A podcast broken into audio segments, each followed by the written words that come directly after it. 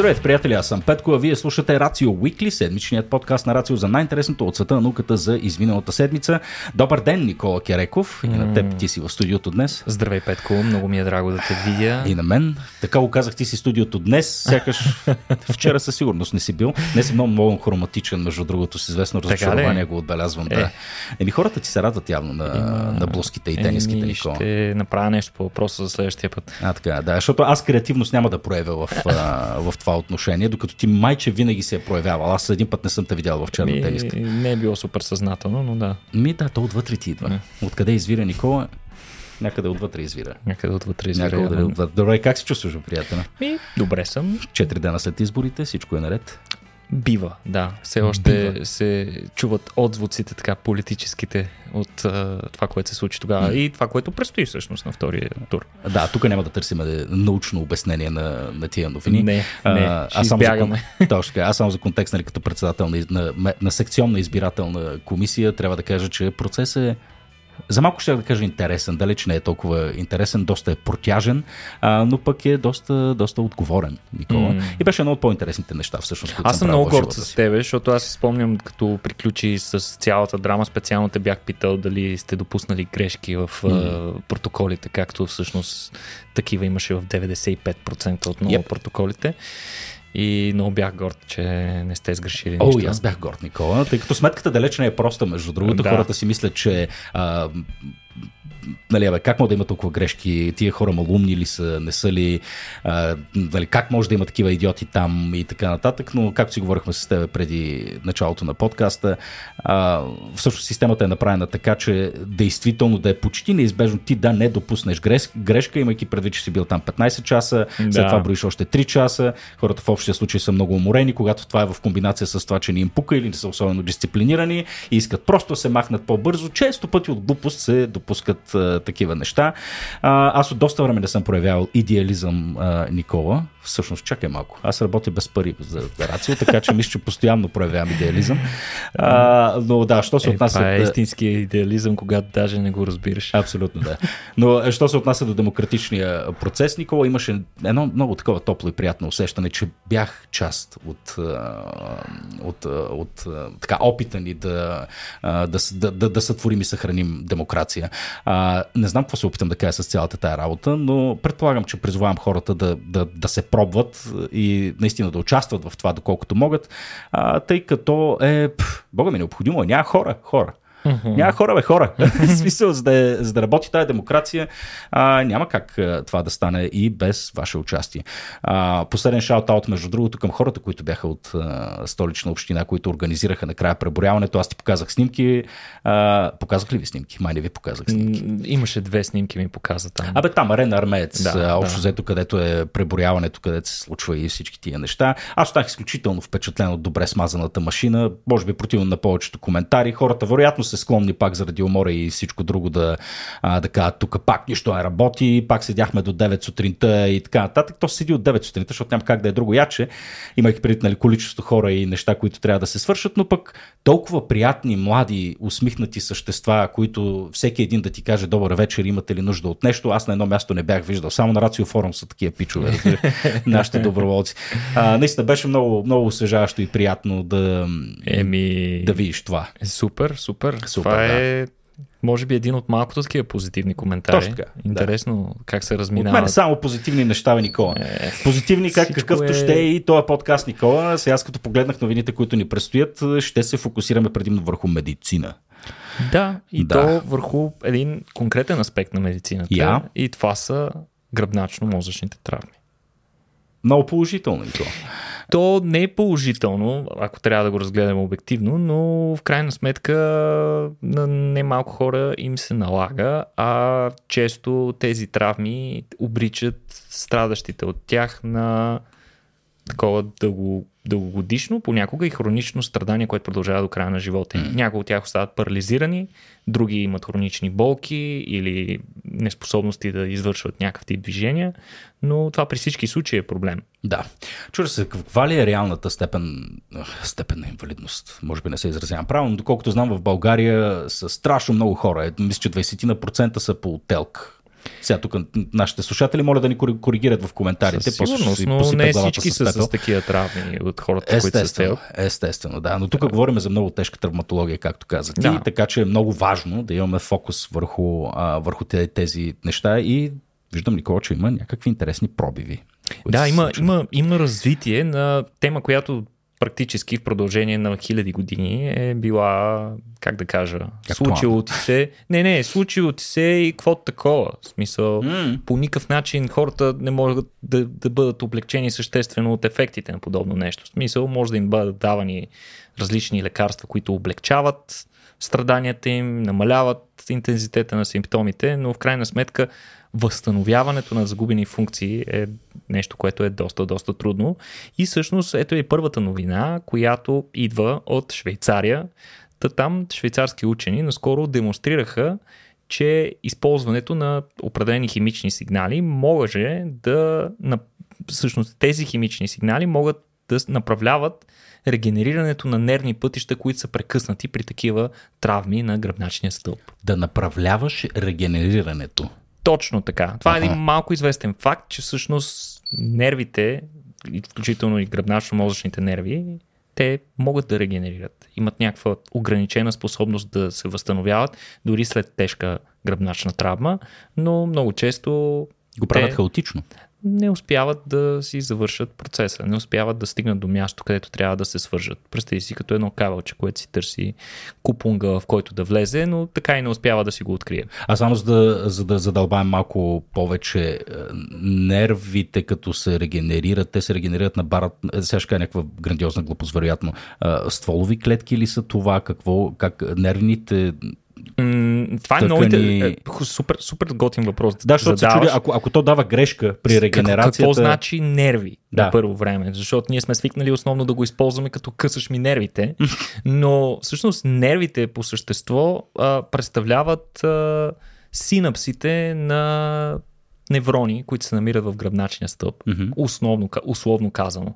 Или такива, които се намират в главния мозък. А синапса, то е а, химическа връзка. Той не е- химическа е... връзка между неврони да. а, а, е точно, значи, правилно ме а, поправяш. Синапса е химическа връзка между неврони. А това, което прораства, това, което са нервите, всъщност са гигантските дълги израстъци на невроните, които се наричат аксони. Аксоните.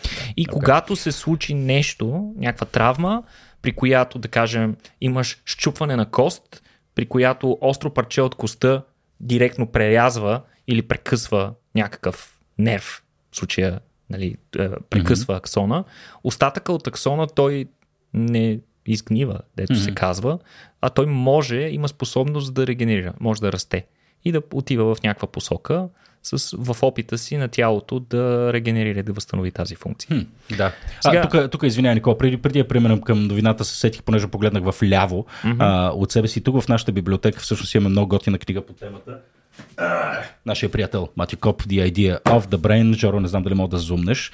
А, ако някой иска малко повече детайли всъщност за това, което говорихме, защото тук си говорим за А и Б на, на нервната система и на мозъка. Приемайки, как че работи. всички го разбират това, нали? Да, прием, да, смисъл да не, да не изхождаме с презумцията, но ако искате да разберете новината, която следва, трябва да прочетете. Ето е тази книга, която може да си купите от нашия магазин.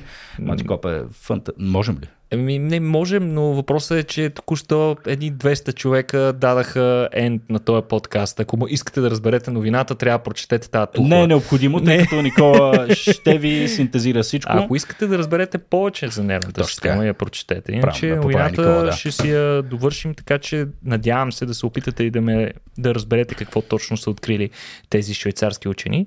Та малко статистика. Оказва се, че а, всяка година около половин милион души се парализират заради гръбначно-мозъчни травми по света.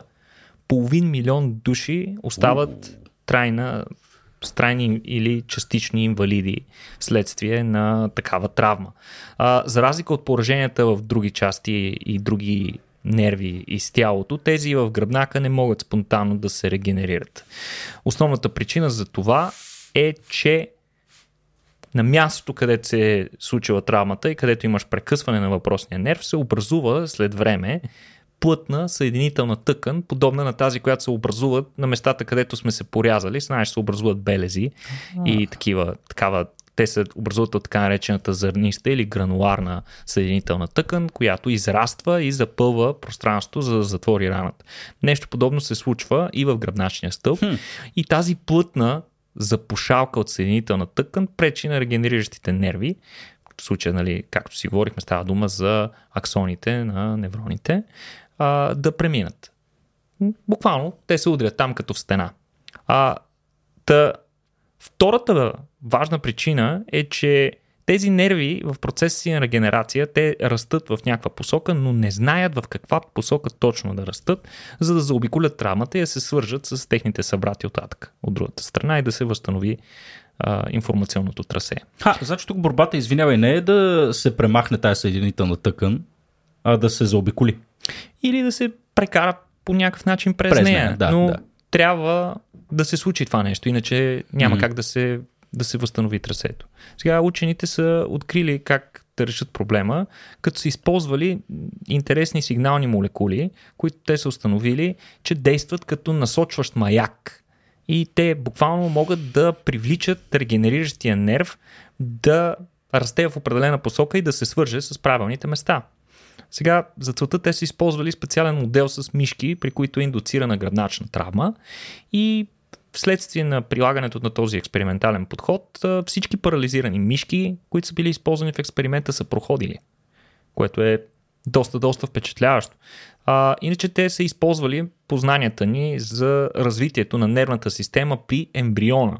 Когато а, много сигнални молекули насочват растя, растящите нерви на развиващия се организъм да преминат по правилните трасета, за да окабелят по правилен начин бъдещият организъм. Сега сигнала се обикновенно, нали, нервният сигнал се движи от мозъка по гръбначния стълб и стига до своя адресат, някакъв крайник или някакъв друг мускул или нещо такова, ако говорим за такъв механичен сигнал. А, обаче, когато имаш такъв блокаж в съединителна тъкан или когато просто трасето е прекъснато заради въпросната травма, сигнала не може да стигне и затова хората страдат от парализи следствие на такива травми. А, сега, първо това, което са опитали хората, е това, което и ти самия каза. Логичното да се опитат да прекарат нервите да минат през съединителната тъкан. И всъщност те са успели да го направят това нещо. Обаче не е имало никакъв ефект върху парализираните животни. Те са си останали парализирани. И съответно те си задали въпроса какво още можем да направим. И извършили са много сложни генетични анализи, докато установят наличието на въпросните сигнални молекули, тези маяци, за които казахме, и те са решили да ги поставят изкуствено на места, които по принцип тя ги няма.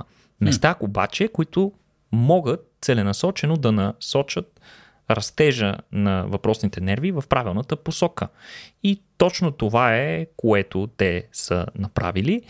Представи си го като знаците за отклонение на магистралата, когато много преди дадена отбивка започват серия от знаци с стрелка, които ти посочват къде предстои ти да се отбиеш, да завиеш в съседната, нали, mm. а, в съседното платно по време на някакъв ремонт, за да може да го заобиколиш.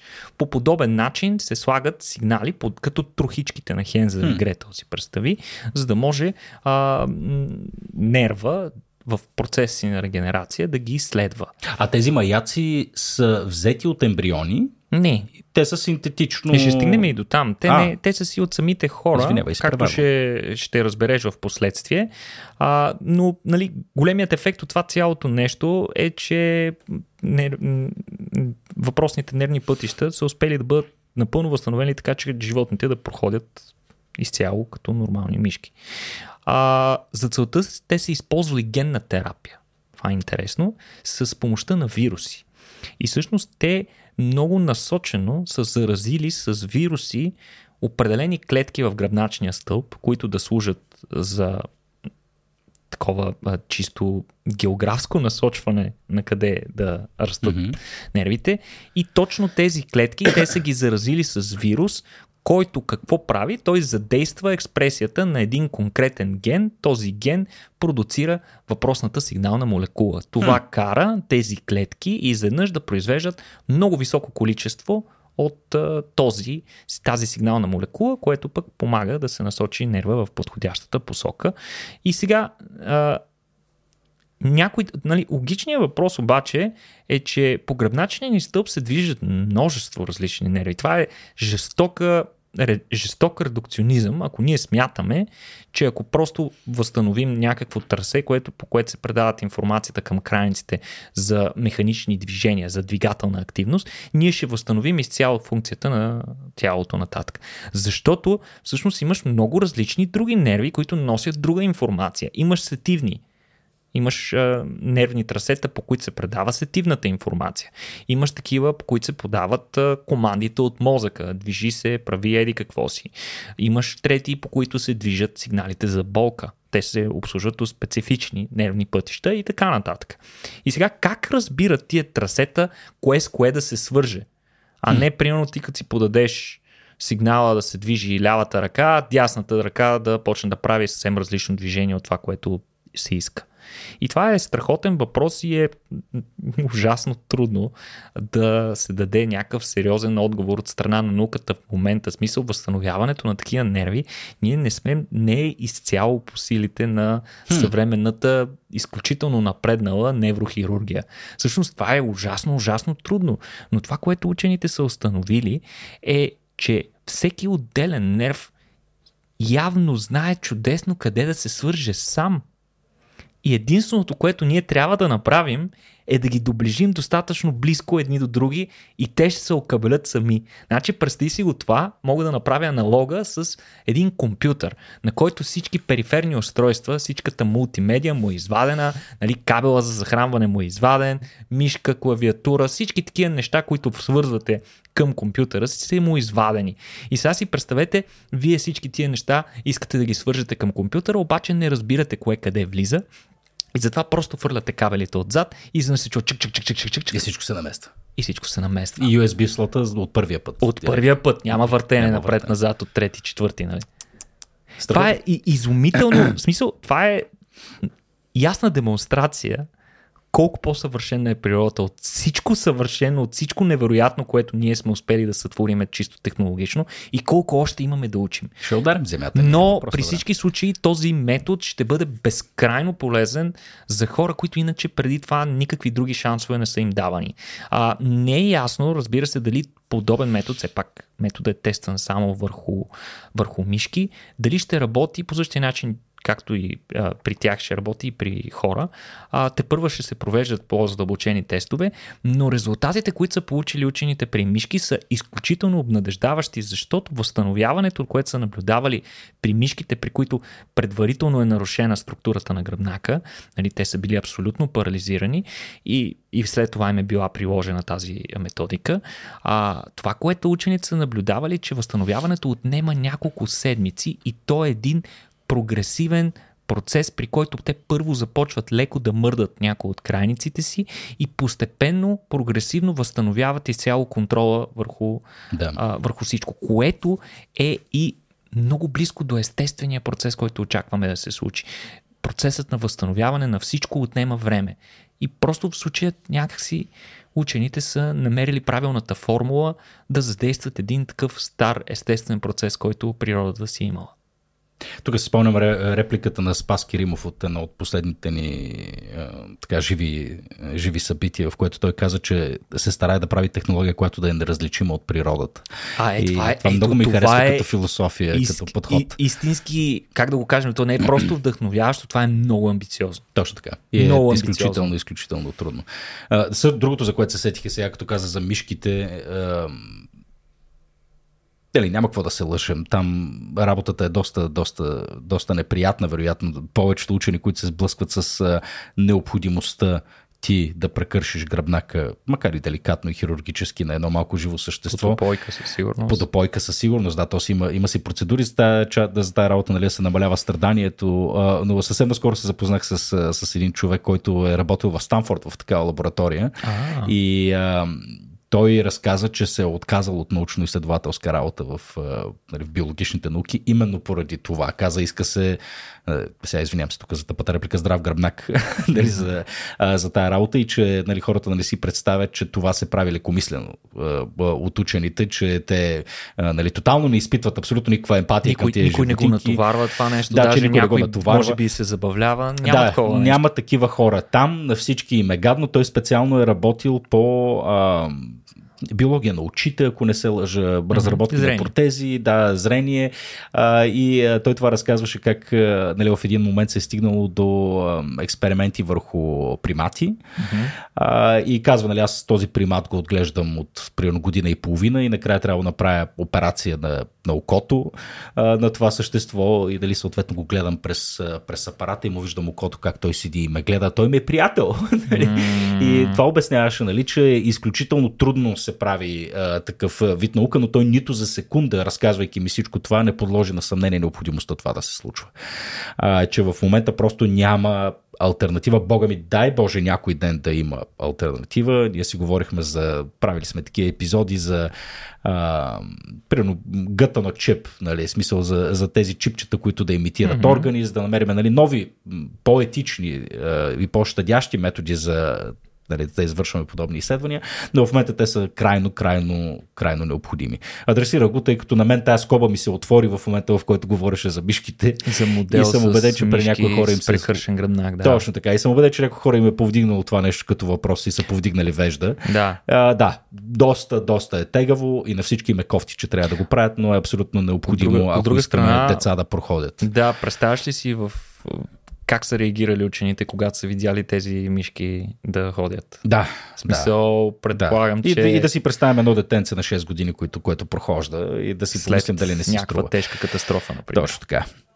Говорейки си за катастрофи, Никола, е, един от е, така, по-важните въпроси, когато ние се сблъскаме. Чакай, че аз докато тръгвам да говоря и почвам да си мисля по друга тангента, а, спомних се една крилата реплика на, на Стивън Кинг за това, защо той пише хорари hmm. и, и страшни книги и той беше обясня... и, и той, той каза, че иска да а, събуди онова, онази естествена склонност на хората да поглеждат към това, към което не искат да поглеждат. Нали? Той точно като пример даде, че а, всеки намалява, когато минава покрай катастрофа и, и, Да.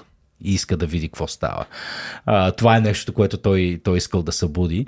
А, на всички ни се е случвало, естествено. А, не дай Боже всъщност да ни се, да ни се, да ни се случва, но големия въпрос, който аз винаги съм си задал е мога ли адекватно да реагирам в една такава ситуация. А, не дай Боже, нали, бидейки жертва или пък свидетел на нещо такова, не съм сигурен, че аз зная какво да правя. Mm-hmm. А, при все, че съм минавал нали, курсове през, там, през Червения кръст, какво ли още не, остават се още много неясноти и вероятно има и доста митове, които витаят а, около. И един от най-устойчивите, може би, е не пипай този човек. Остави го така, както си седи в, в колата или извади го възможно най-бързо. А, в смисъл, трябва ли да пипаме хора при катастрофа? Това е един от основните въпроси, които се, така аз като видях тая, нали, тая тема, че си е избрал, много се зарадвах, тъй като смятам, че много хора нямат идея какво да правят. Да, и всъщност в тази ситуация не всеки трябва да вини себе си, че няма представа какво да свърши, защото ние сме свикнали и за всичко да имаме специалисти. В този случай, mm. нали, хората от спасителните екипи, от пожарните, от полицията, би трябвало да знаят какво правят. Все, в крайна сметка, те са били тренирани за тази цел и трябва да могат да се справят в такава ситуация. Но дали наистина това е така? Сега това е много интересно изследване, което ще коментираме. Както каза ти и предполагам всички са го чували това нещо, че при катастрофа жертвата трябва да не се мърда, докато дойдат специалните екипи, които да имобилизират напълно човека, особено когато има някакъв риск от гръбначна травма, за да се предотвратят фатални последствия при наличие на такава травма. Да, идеята е, че ако го извади от колата, мога му дощупе нещо и то да го дощупе фатално. Абсолютно. В Да. смисъл, той, си е бил, той е бил много зле, но ти в опита си да го спасиш, всъщност правиш нещата още по-зле. А, такава е процедурата всъщност от началото на 80-те години на миналия век насам. Това се следва от пожарникари, от полицаи, от гражданска защита и изобщо всички такива а, институции тренират, извършват своите обучения и учения на практически учения и симулации из, изцяло а, следвайки тази философия. Дори милиметър по мръдване може да вкара човек в инвалидна количка. Това е философията, която mm-hmm. се следва в момента.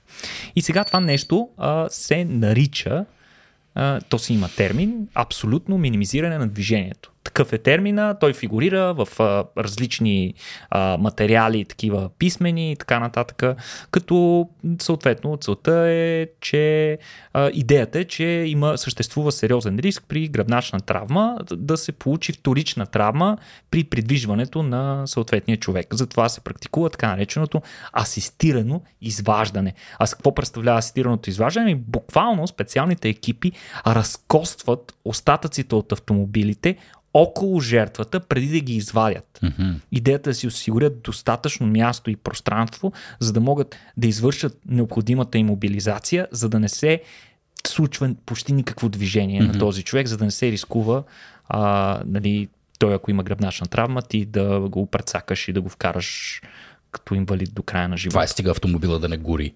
Да, разбира се. И сега, а, много интересно, че у нас, ето малко статистика. За миналата година, 2022 година, са се случили серия от катастрофи, при които има общо 8422 ранени и 531 убити при катастрофи. Това е от родната статистика. А, конкретното изследване, за което ще ви разкажа, е извършено в Великобритания, като тамошните екипи а, работят за съвсем различна статистика. При тях има 128 000 ранени и забележи само 1560 убити. Хм.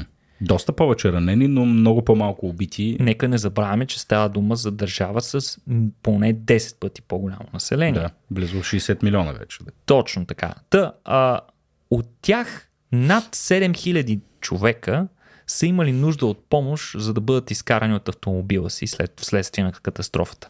И екипите там използват резачки, хидравлични челюсти, други инструменти, има някои супер хай тек неща, които се използват за още по-бързо изваждане, които разбира се нашите, а, нашите спасители не разполагат с много от тези неща. А, разбира се, те си имат хидравлични челюсти и резачки. А, идеята е да се разтворят останките и да се извадят пострадалите много, много, много внимателно. Сега оказва се, че в подкрепа на това няма никакви реални научни данни. Това и очаквах да ми кажеш. Това е нещо, което се е следвало буквално наизуст, като са се използвали а, ръководства, изградени от хора, които по-скоро са основавали тези свои съвети на логиката, mm-hmm. отколкото на нереално натрупаната научна информация. Знаех си, да. В смисъл, това е нещо, което дори да не ми кажеш, а, дори да не го зная като правило, това ще ми е инстинкта, нали, да не те пипам нали, ако си се потрошил. Точно така. И то, да. то големия проблем тук е проблема с отговорността. О, да. Защото... Съкъм. Ще ме съдиш после. Точно така. Ако имаш шанс ти в опита си да спасиш на някого, да му причиниш повече щети, отколкото да не го пипаш, да. Нали, е, това доста обезоръжава спасителите и, и, и, и много от тях не биха поели този риск. Да. Имаше някакъв случай в Штатите, някой беше съдил спасителя си, който му извадил езика, а, нали, глътнал си е езика човека и той докато му е вадил езика му е щупил предния зъб и после го съди че му е щупил зъба. Еми да го беше оставил. Да го беше. Съкъм, да, да. Но а, ето, Всъщност, учените са се опитали да направят точно това. Те са се опитали да съберат максимално количество статистика и да обработат всички резултати, които имат всички добри данни, за да видят наистина ли е така. И това, което те твърдят е, че през последните години се трупат все повече данни, че да оставиш хората заклещени след, сред останките на автомобили след катастрофа може да е много по-вредно за тях, отколкото сме си мислили до сега. Всъщност, а, взимайки огромна база данни от информация и извършвайки корекция на тази информация за възраст, по придружаващи хронични заболявания на хората, които са участвали в тия катастрофи, се оказва, че да си приклещен в колата представлява отделен от тези фактори самостоятелен смъртоносен риск. Нещо в обездвижването на хората и продължителното им стояне в това състояние води до повишаване на смъртността им значително. Хм. Което е много, много интересно. Сега... Еми да, ти ако си си ударил главата реално и имаш вътрешен мозъчен кръвоизлив, това какво общо има с обездвижването или с нещо, да ти трябва незабавно да отидеш в болница. Примерно, да да знам. Ето да, и учените точно това са установили. Те, не, те са разгледали данните и не са открили положителна зависимост в оцеляването на пациентите при асистираното изваждане, което се практикува в наши дни. Mm-hmm. Това внимателно прерязване около жертвата, разкостването на автомобилите и така нататък, при което се губи страшно много време. Два пъти по-вероятно е било хората, които са приклещени в автомобилите да умрат докато чакат, спрямо ако ги извадят веднага. Смятай. А обездвижването реално според учените има смисъл при под 0,3% от пострадалите. Оказва се, че частотата на гръбначните травми всъщност е много ниска. Много по-ниска, отколкото си представяме. В 99,3% хората вътре участващи в тия катастрофи имат друг много по-сериозен проблем, който изисква незабавна намеса. В едва 0,7% хората в действителност имат гръбначна травма, но от тези 0,7% поне половината случаи на тези пострадали имат много по-сериозни травми, които изискват незабавна намеса.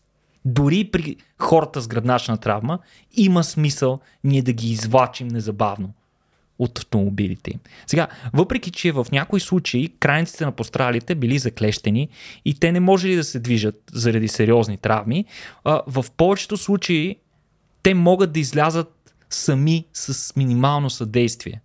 Mm-hmm. И въпреки това, те са съветвани от хората навън, включително и от специалистите по спасяване, да седят, да останат и да изчакат да бъдат извадени по този внимателен начин, а или пък те пък се притесняват заради силна болка или притеснение, че не могат да излязат. Или се притесняват, че съответно ако тръгнат да се местят, нещо ще им стане. А междувременно той може да има тук скъсана артерия, която да си кърви и те му казват той да не знае, никой да не такова и той да си кърви. Леко да му причернява, леко да му, да му се премрежва, стане лошо и да си замине Абсолютно. човек, защото чака. Асистираното изваждане всъщност в наши дни, дори при най-добре обучените екипи, често отнема в средно около 30 минути. Уф. Много често отнема повече. Да. А, сега, без свободен достъп до пациента, нека не забравяме, че медицинските екипи имат много малко средства. От една страна да оценят реалното състояние на човека, да разберат какво му има и какъв е по-сериозен, mm. какъв е най-сериозният проблем, и, или пък да му помогнат изобщо не могат, смисъл, те не да, могат те да парамедици там. Те не могат да бръкнат, не могат да стигнат да, до него. Да. И ако пациента всъщност има по-сериозна травма, като например на главата, гърдите, коремната, коремна травма с кръвоизлив, която пък съвсем не си личи ако просто го гледаш и го пипаш така от разстояние човека, а, то, това може да се окаже фатално. Всъщност ние в загрижеността си към човека можем да му правим всъщност доста лоша услуга. Вероятно стотици хора, според учените, стотици хора само в Англия са умрели заради забавянето на изваждането им, което ако се екстраполира на света, може да доведе да се окаже, че десетки или дори стотици хиляди хора са можели да бъдат живи днес. Ако това се е знаел. И Всъщност те са провели редица полеви експерименти. Поставили са сензори за движение на здрави хора които са били поставени в такава ситуация, симулирана ситуация на заклещване и са измерили движенията в гръбнака и върта им, докато ги изваждали при различни такива симулирани сценарии на катастрофи по най-различни методи и се оказва, че движението на гръбнака при асистираното изваждане са много повече, много повече, отколкото ако хората сами си излязат. И ако може нещо да запомните от този подкаст – и което вероятно може да спаси живота или на вас, или на близките, или на който и да е непознат, който видите да е изпаднал в такава ситуация. Насърчете го да се опита да излезе сам. Mm-hmm. Оказва се, че излизането сам е с най-малко травматология. Е, и, то, и то това звучи нормално. Когато те теглят, те те теглят по много неестествен начин спрямо а, нормалната мобилност на твоето тяло. И в опита си те всъщност да бъдат максимално внимателни се оказва, че те не просто, че те подлагат на повече риск, ами и те те мърдат повече. Това, за което е направено асистираното излажане, то не работи за него. Добре, а, хубаво. В смисъл, това, това изследване видимо е на английски groundbreaking. Абсолютно. А, тотално сменя парадигмата. А, то репликирано ли е, отразява ли се по някакъв начин то върху е новите обзор, регламенти? То е обзор на множество различни изследвания. То не е единственото. Ага, ага. И, и, и всъщност техниките пък за бързо изваждане, които в момента се разработват като аналог, като а, новия подход по mm-hmm. който трябва да се а, подхожда в такава ситуация, показват сходни нива на движение с бавните внимателни методи, т.е. при хора, които не могат да излязат сами, обаче а, нали, нямаме много опция да ги вадим бавно и внимателно, то по-добре да ги извадим бързо. Да. Защото абсолютно същото движение ще направим, абсолютно същото движение ще направи гръбначния стълб, mm. спрямо ако това, ако се опитваме да ги, да ги изваждаме внимателно. И дори за хората с гръбначни травми се оказва, че а, когато е, е възможно самоизваждането е много по-добре. Дори да усещате, че имате някакъв много сериозен проблем, опитайте се да излезете навън. Специалните екипи ще могат да направят много повече за вас, отколкото вътре. Сега, а, съответно, учените а, техният извод от цялата ситуация е, че трябва много повече усилия да бъдат насочени към намаляване на времето за насилствено обездвижване при пътен инцидент. И според тях това значително ще намали смъртните случаи и инвалидизациите при катастрофи. А, разбира се, те възнамеряват да проведат и допълнителни полеви експерименти, като с тях всъщност ще целят и да тестват нови методи за бързо изваждане на жертвите или за извачване от автомобилни останки на хора вътре, само и само за да видят пък кои са истински най-добрите подходи, най-ефективни, mm-hmm. за да могат те постепенно да почват да заместват общата практика, която се прилага в много държави, включително и при нас. А, те са стартирали процедура да се променят инструкциите за спасяване на хора след катастрофи, като те са въвели система, която в Великобритания се нарича Less is More. Тоест, понякога да е по-малко е да. по-добре. Да. А, в Великобритания новите методи вече са въведени официално през септември 2022, съвсем наскоро. Е, това питах, да, всъщност е преведено вече в... Логичният логичния въпрос е кога това нещо ще стигне... 2038. Не до нас, но а, навсякъде. Да. Защото представи си, наистина, вероятно има огромна инерция спасителните екипи в цял свят. Много по-лесно е да се копират вече готови регулации на, на място, където тези службите първа се залагат. Не само това, ти трябва да се бориш с е, многогодишния опит на спасителите и нали, това какво им казва тяхната интуиция и всичко, което са знаели до сега. Сега да отидеш при тях и да им кажеш не, трябва да правиш точно обратното.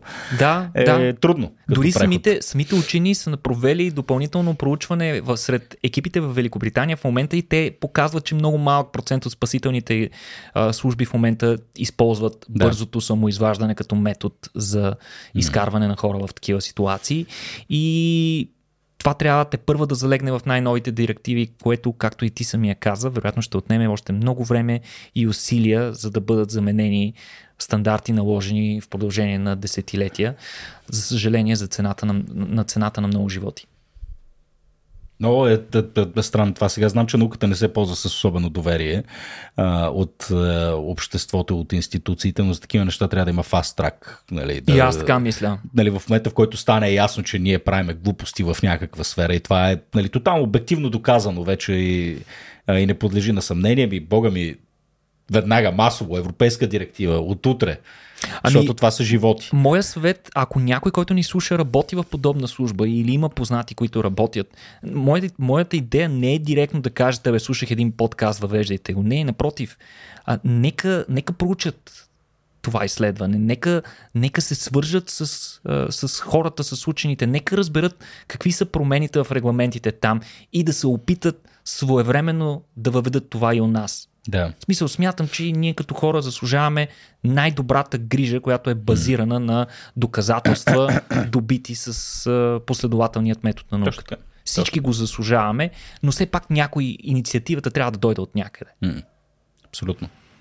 Аз бих се чувствал много по-спокоен, знайки, че а, сред тези служби има хора, които се борят за това най-ефективните методи да бъдат. О, аз съм убеден, че те всички това целят. Да помогнат и да, да са максимално съм, да, ефективни. Да. Въпросът е нали, доколко на, знаят. Най- най- най-голямата ирония е, че съпротивата срещу въвеждане на нови мерки ще бъде точно е от, от хора, които искат да помогнат. Точно Разбираш така. ли? Те да, да, да. с ясното съзнание да кажем, че ми няма достатъчно доказателства. Затова нали, моя апел е, който му се струва и го, е, би го припознал това като някаква mm. кауза, ами е, нека събере всички данни, нека се свърже с хората и да се направят някакви съвместни семинари, хора да разговарят, да разберат как са добити тези данни и, и наистина нововведенията да почнат да, да, да влизат да. максимално скоро, защото в случая става дума за човешки животи, а да. не за някаква просто бюрокрация.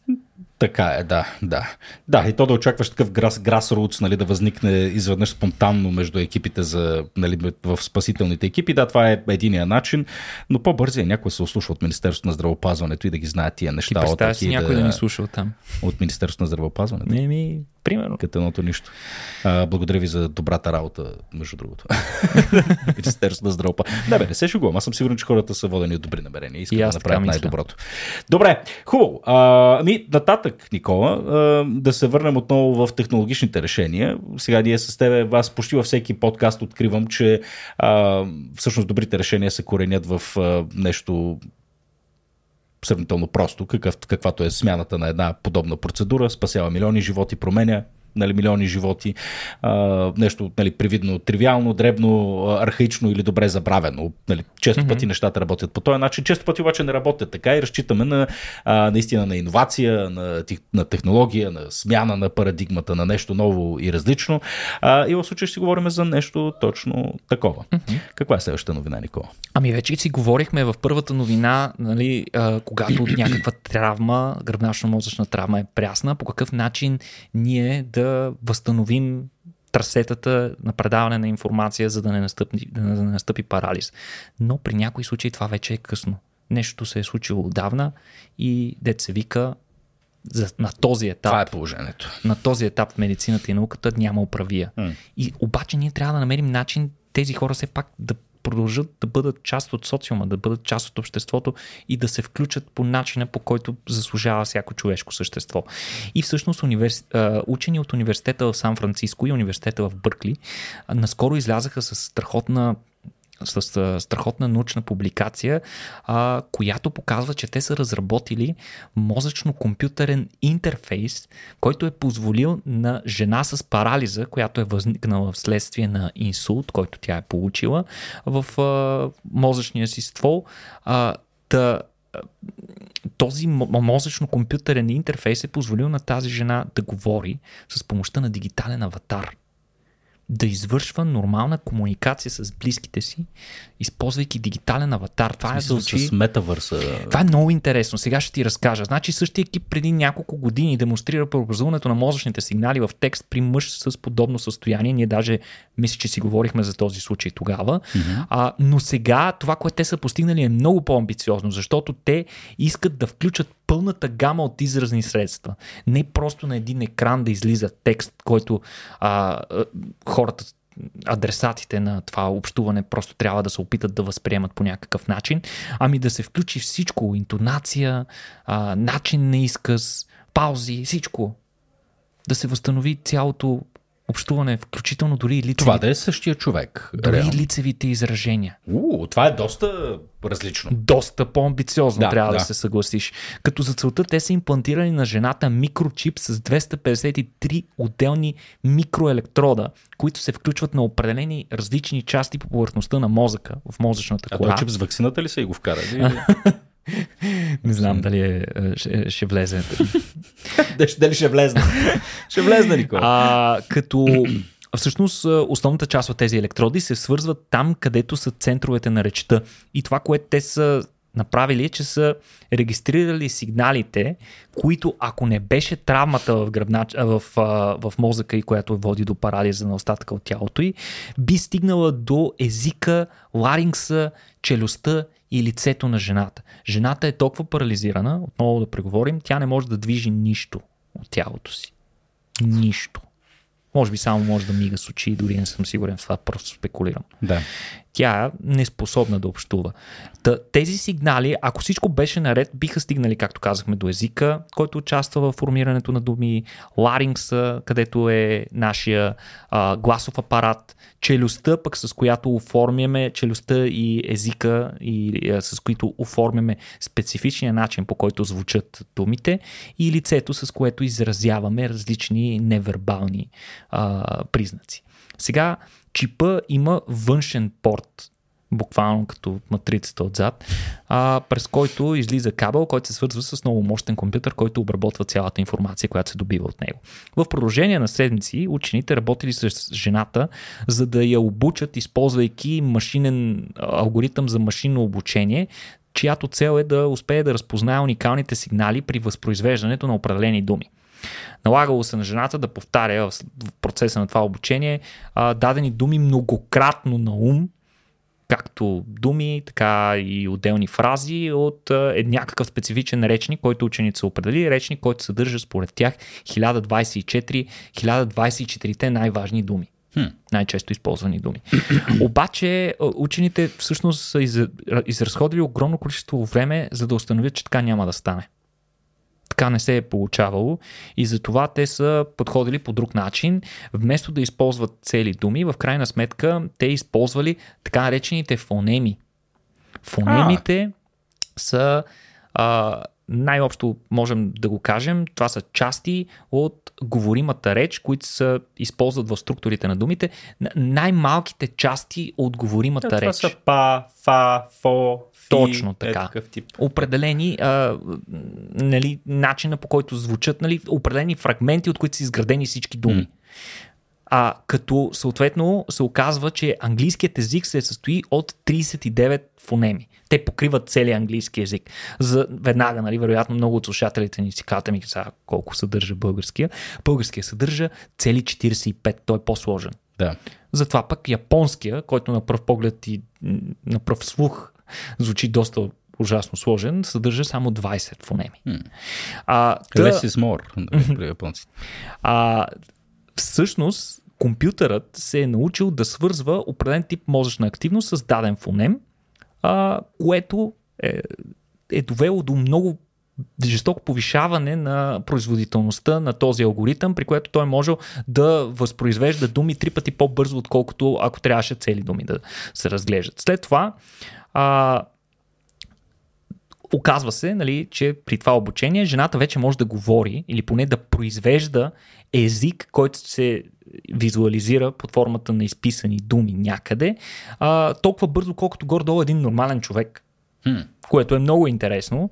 А, и започват следващите предизвикателства. Ами как да възпроизведем гласа на жената, за да може тя да го каже истински. Нали, тук ще кажеш, ми ще използва някои от а, стандартните изкуствени интелект ботове, които просто да прочетат това, което mm-hmm. алгоритъмът е извадил като текст. Обаче а, учените решили да го вдигнат това на по-високо ниво. А, те са използвали друг машинен алгоритъм, а, алгоритъм по машинно обучение, който превръща писмената реч в глас и са използвали записи от нейния глас от а, а, видеоклипа от сватбата й, hmm. за да може съответно... Правят дипфейк.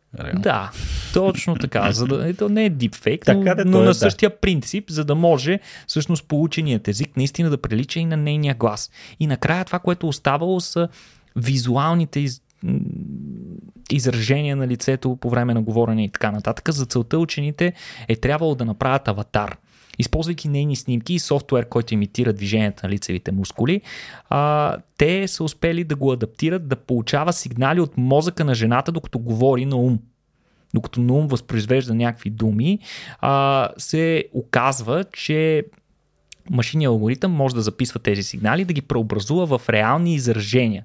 Отваряне на уста, движение на устни, движение на език, както и движението на вежди, скули и очи и съответно мускулите около очите, които изразяват различни видове емоции, като например щастие, мъка, изненада и така нататък. Всичко това се случва изключително синхронизирано, благодарение на много мощният компютър и много продуктивният а, алгоритъм, който те са използвали. И при това жената може да поддържа естествен разговор в един такъв, една дигитална среда, заедно с а, своите близки. като това е първия пример, в който се комбинира глас и лицеви изражения, използвайки само сигналите на мозъка, като системата е способна да декодира текст с скорост 18, 80 думи в минута.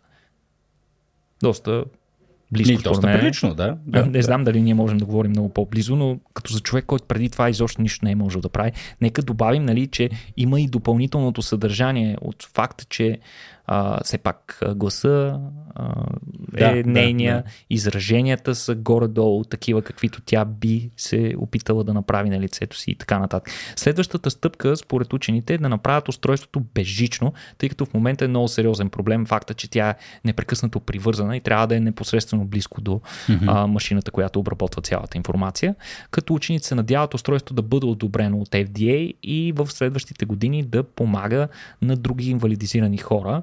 А, като обаче интересното е, че това устройство може да се използва и при здрави хора в бъдеще. Всичко, което се прави с цел медицина, която да се компенсира някаква липсваща или влушена функция, в крайна сметка може да се използва и за подобряване на естествения начин, по който функционира тази Да. функция.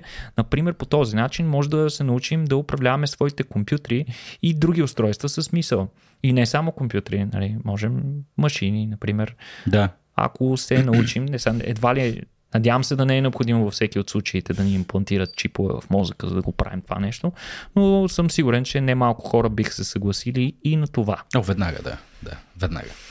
Не говоря за себе си, но познавам хора, които се бих, бих се съгласили Представи си един тежък индустриален робот или Да. примерно един гигантски кран на някаква корабостроителница или там, където се Мога да движиш пренасят с ръчички. контейнерите се разтоварват, ти да можеш буквално с, в една дигитална симулация ти да го управляваш това нещо. Е, не, то това веднага ще си направят механични кайджута и ще ги пратят по фронтовете на света да се бият огромни роботи. И Да. такова. То, то, това е... За съжаление, нещо, което е замислено с толкова благородна иначе цел, сигурен съм, че можем да го веднага. извратим веднага. Да, веднага. Просто. Добре. А, Никола, аз в предния епизод призовах нашите слушатели да пускат техните коментари и въпроси след нашия подкаст, въпроси, които да зададем на теб.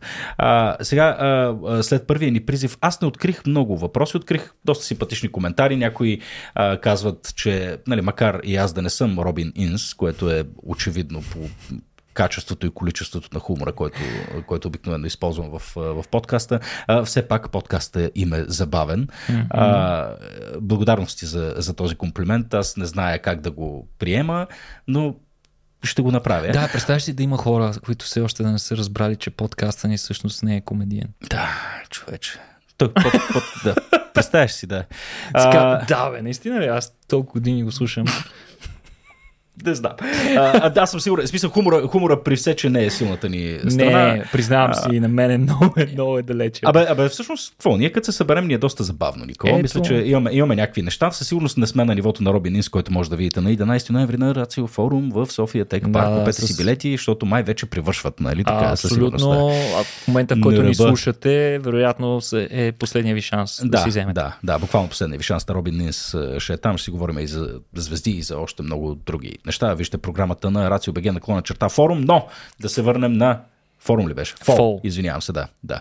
А, да, като си говорим за различни въпроси, Никола, аз като видях последната тема от днешния подкаст и се зачудих, аз не съм пропуснал някъде нещо и някой те е питал това или просто ти реши да си го споменеш? Да Не, това е интересен въпрос, който учените са си задали, защото вие си, сигурно хората си мислят, че учените идват някакви хора и им дават някакви идеи, абе тук е това намери. Да. Което много често е, понякога е така, но най-вече а, въпросите, които учените нищят, за първ път се раждат в техните глави или в процеса на диалог между учени.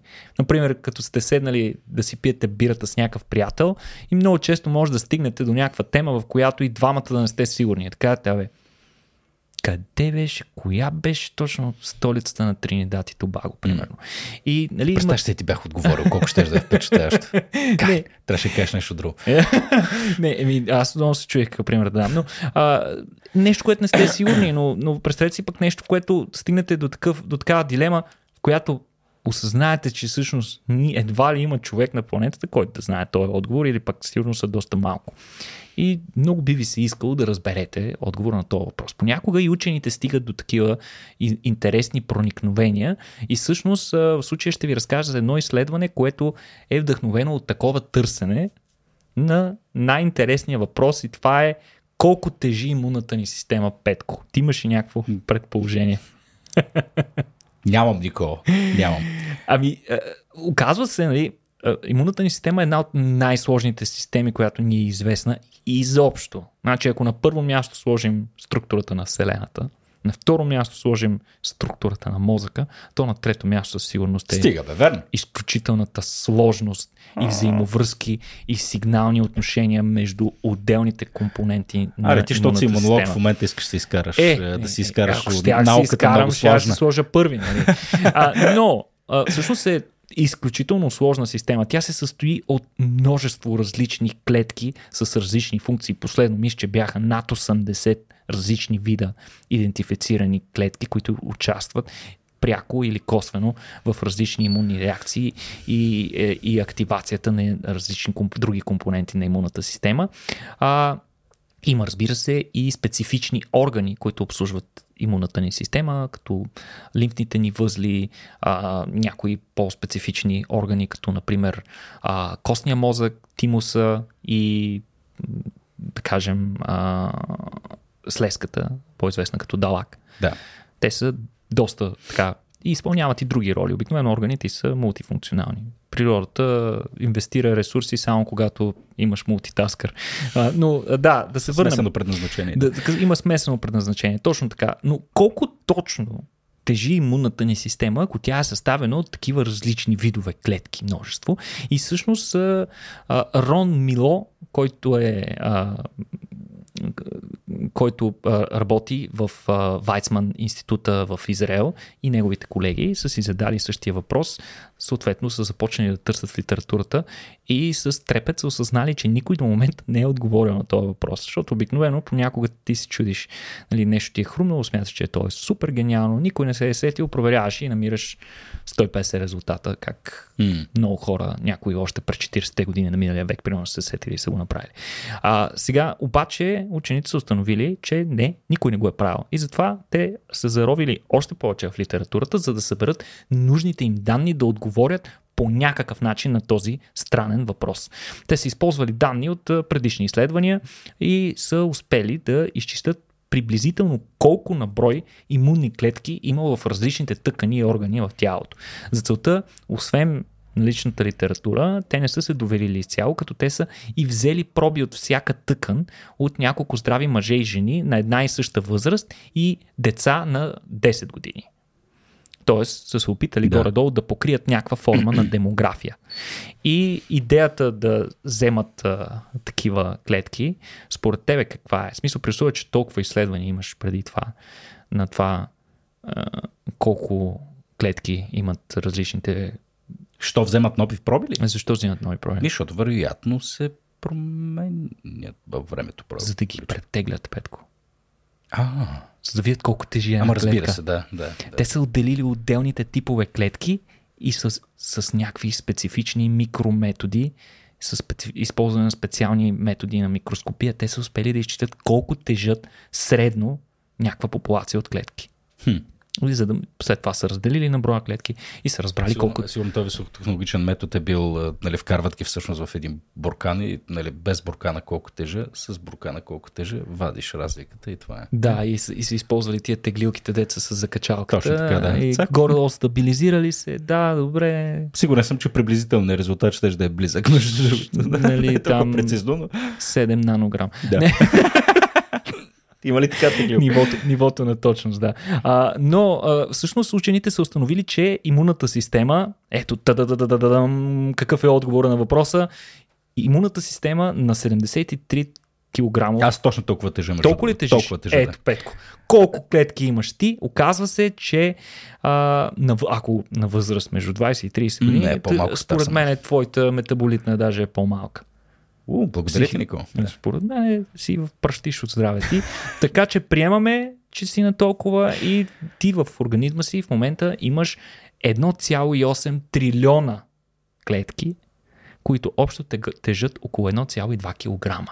Ако можеш да вземеш имунната си система в една от ръцете си, тя би тежала колкото една малка гиричка. 1,2 кг. Което е много интересно. Значи, ако искам да отслабна, просто трябва да ще кажа фана спин. Ох, боже, господи. Малко не, так, това... Извинявам се, това не беше. Това, това не беше. Като си говорим за чувство за хумор, а, ето ви, приятели. Да, това е, това е. Да, да продължаваме Тотална нататък. проява на липса на вкус. така. Продължаваме нататък.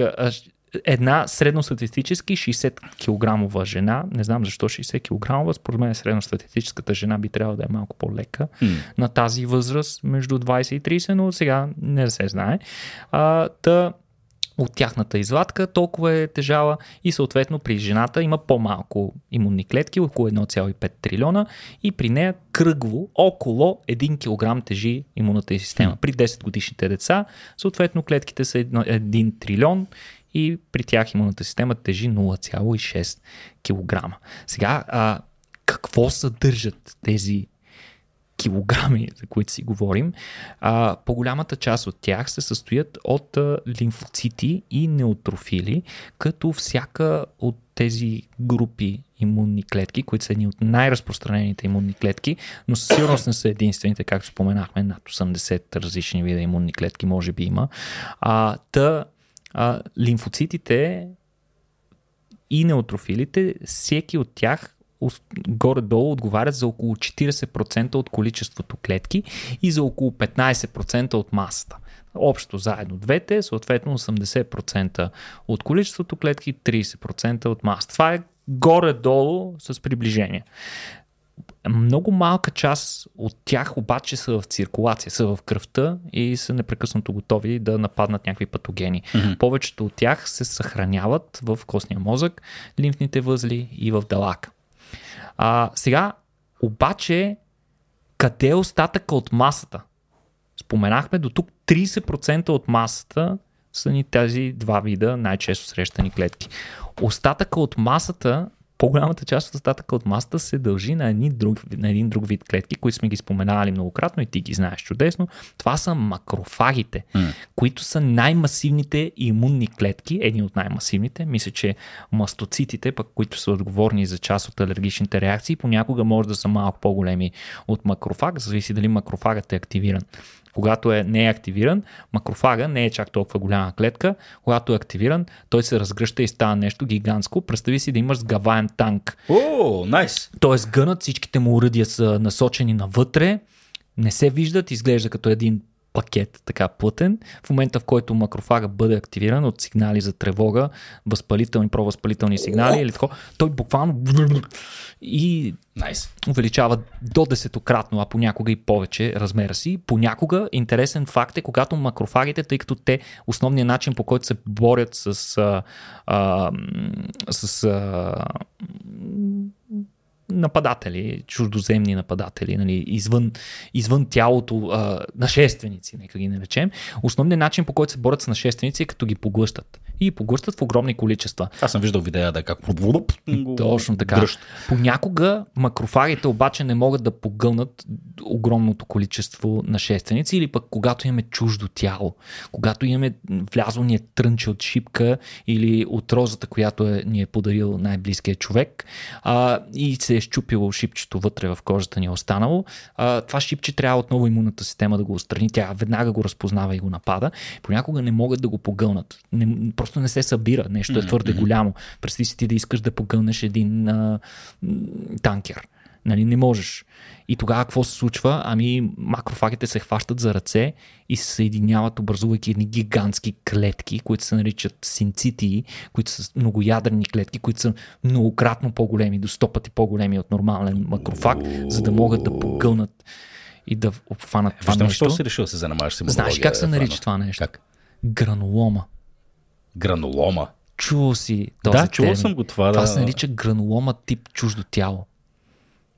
И понякога, когато получаваме в а, зъбите си такива граноломи, които в последствие се налагат дълго време за болекаря да ни ги лекува. Това, което се е случило, че много а, бактерии са навлезли и много а, чужди частици са навлезли по някаква форма навътре в а, близост до корена на зъба и макрофагите и имунните клетки там не са може да се справят. Те са съединили и са образували такива гигантски клетки, yeah. които обаче стават още по-агресивни. Те започват да отделят продукти, с които разграждат и околната тъкан и започват да вредят. И особено в ситуация, в която те не могат физически да отстранят тези чужди тела, а, те в крайна сметка започват да нанасят повече щети, отколкото да помогнат да. и проблема се задълбочава.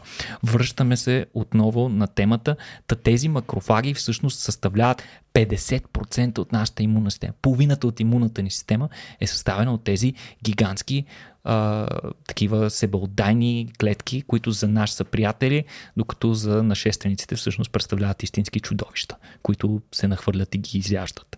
Сега а, остават нали, но макрофагите представляват само 10% от броя клетки, така че може да си представиш колко по-големи са да. от а, другите а, клетки. И остават едни 10%, които са на всички останали видове а, имунни клетки, които има в организма ни. Сега, освен упражнения по аритметика, учените смятат, че данните от това тяхно изследване, толкова по-скоро е теоретично, а, данните ще могат да помогнат да се разбере и оцени по-добре ролята на нашата имунна армия която ни пази от инфекции, рак и ни помага в редица други процеси, като например процесите на регенерация и в нормалното Супер. функциониране на тъканите.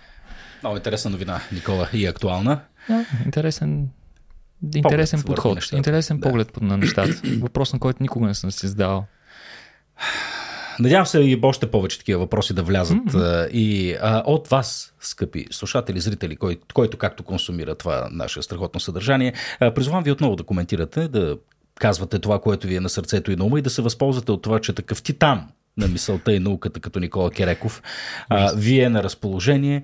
А, ако зададете вашите въпроси, ние можем да ги поразгледаме в следващия епизод и ако преценим, Mm. Нали, може и да, е, и да отговорим на някои от тях. Във всеки случай аз с огромно удоволствие всъщност гледам коментарите, които получаваме след всеки епизод. Искам да благодаря на Дало Стеф, който само преди три дни е коментирал на предния ни епизод за да. антинобеловите награди, където той да потвърждава, аз имах съмнение а, за това, че Иг Нобел е получил Стенли Милграм, който за хората, които са запознати с психологията, по принцип знаят какъв титан на мисълта е този човек и колко важен е той в, в социалната психология с неговите експерименти.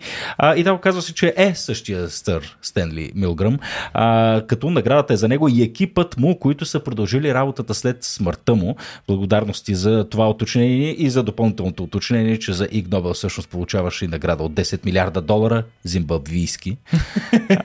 а, да, поредното... Които мисля, че са някакви центове. Да, поредното много готино, много готино така много готино, деталче към цели, цялата процедура за антидобеловите Нобеловите награди. А, благодарности на Николай Цолов, който нарича нашия подкаст very underrated. Много силно подценяване. Ми, да, аз така мисля. Така аз така мисля, Никола. Мисля, че сме много аз така мисля. Смисъл, милиони хора слушат а, безкрайната маймунска клетка. Защо няколко милиона просто да не слушат да и не слушат и нас. Аз като видях Николай Цолов, се зачурих. Имам, имам със студент със същото име. Ники, не знам дали си ти, но въпросът е Николай Цолов, мой, мой със студент, много обичаше като кажа здравейте и той да казва здравеем а, или, или като кажа между другото да вмъква между кое. Mm-hmm. Нали, е такъв тип лавчета. Ники, не знам дали си ти, но ми липсваш човече. Ако си някой друг, благодаря ти за коментара и за, и за комплимента. А, ами, да, Никола, ти нещо интересно си видял покрай коментарите. Да, аз ето един интересен такъв кратък коментар а, на Иван Пухлев, който казва съвсем красноречиво, ясно и точно Здравейте, много сте яки, благодаря ви, че ви има. Ами ние благодарим, че ви има вас, които да ни слушате, защото ако това ви нямаше, нямаше да има смисъл да правим това, което правим. Точно така, да. А, чакай, че. А, да, ще цитирам баща ми, който казва комплименти не ядем а, и проче шегува се, разбира се. Но, а, нали, много сте, ни, много сте ни важен наистина и готин начин да подкрепите този подкаст е да разкажете, а, да кликнете на всички места, където се клика, да сабскрайбнете, ако гледате в YouTube, да сабскрайбнете, ако слушате в, в който и да е било там, която и платформа използвате за консумация на подкаста. А, разбира се, да идвате на наши живи събития, да си купувате по някоя книжка от нашия онлайн магазин. Имаме готини тениски, готини дизайни или просто да ни подкрепите в сайта Patreon с устойчиво ежемесечно дарение, което да а, направи живота ни малко по-лесен. Точно така. Нали така, Никола? И така, благодарим много на Жоро, който отново а, в ролята си на октопод зад пулта успява по някакъв начин да монтира това ужасяващо творение, наречено нашия подкаст. Не, чак, чак толкова. И на Явор Пачовски, гениалният музикант от група Балканджи. Явро, обичаме те. И ти благодарим за това, което правиш. Днеска подсмърчах сравнително малко, така че вярвам, че ще ми простиш. Добре, това беше всичко от нас, приятели. Надявам се да се видим и следващия път. Чао!